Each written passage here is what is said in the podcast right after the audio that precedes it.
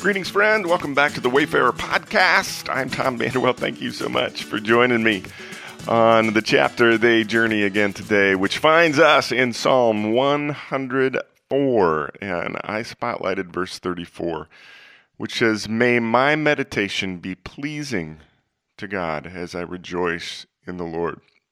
Today's podcast is entitled Creation Contemplation. Among our local gathering of Jesus followers, we've been asking a lot of questions about distractions and attachments. Primarily, we've been asking ourselves some introspective questions regarding just how attached we are to our phones, tablets, laptop screens, and how do those screens and the limitless amounts of information and entertainment literally at our fingertips, how it's forming us. Now, while it might be easy to perceive this as some religious Luddite rail against technology, it's really just an attempt uh, to ask some very sincere personal questions about our time, our thoughts, our habits, our distractions, and how they relate to the things of the Spirit.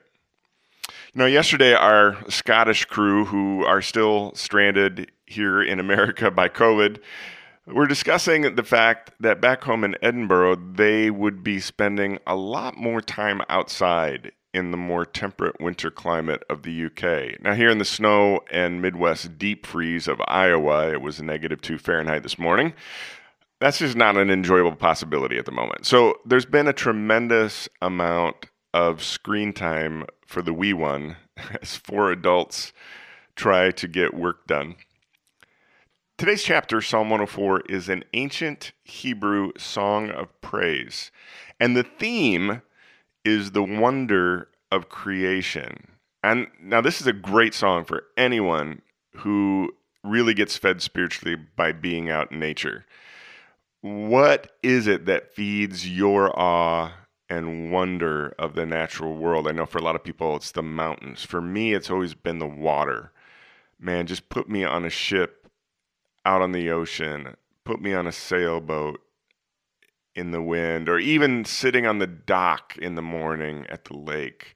There is something spiritual and life giving for me to just sit in the quiet by the water, to take it in, to have undistracted time of thinking and pondering and dreaming and meditating. And what's really cool about Psalm 104 is the thought with which the songwriter structured his lyrics. Now, it's not obvious to the casual reader, but when you break it down, it's really genius. The song is structured like concentric circles moving out from the center, almost like the expanding universe. And as the stanzas move out from the center, they are connected thematically. Now, I put together a graphic and it's on it's the featured image on the post at tomvanderwell.com. So if you're listening to the podcast, um, you might want to check it out it, to, to kind of get an image of this. But it starts with praise, and then you've got three verses, five verses, nine verses, then five verses, three verses, and back to praise. So the two stanzas with the three verses are connected, the two stanzas with the five verses are connected, and then the nine verses in the middle are kind of form the core of the center. So it goes like this. It starts with praise, and then we've got three verses celebrating the celestial world above the earth, which is connected to the three verses at the end, which is celebrating the nautical world below the earth. And then you've got the five verses talking about the earth's foundations and boundaries, which is connected to the other stanza with five verses, which talks about the earth's cycles and rhythms. And then in the middle, you've got nine verses that celebrate the diversity and abundance of life on earth. And as I meditated on this in the quiet this morning, and actually, I confess it wasn't quiet because I had a three year old watching a YouTube of Transformer toys on my lap.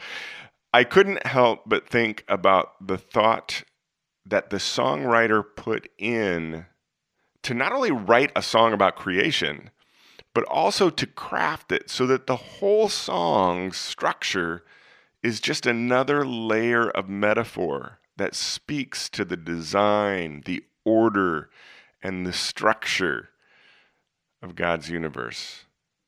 Something beautiful in this that was worth my time this morning with which to just sit and meditate. And it also motivated me to whisper my own quiet prayer of praise for creation that's all around me that uh, leaves me in awe and wonder too. And I also couldn't help but be reminded of the questions that Wendy and I have been asking ourselves about the things to which we are attached, the things that distract us, the limitless information and entertainment waiting for me there on my phone, my tablet, the television, the laptop. I mean, I can go down the online rabbit hole so quickly, become immersed in a world of trivial information that offers me little or no spiritual benefit. Or I can be mindful of making different choices about what I'm attached to, what's informing me, what's forming me, which is what I'm endeavoring to do today to be mindful of making some different choices, positive ones.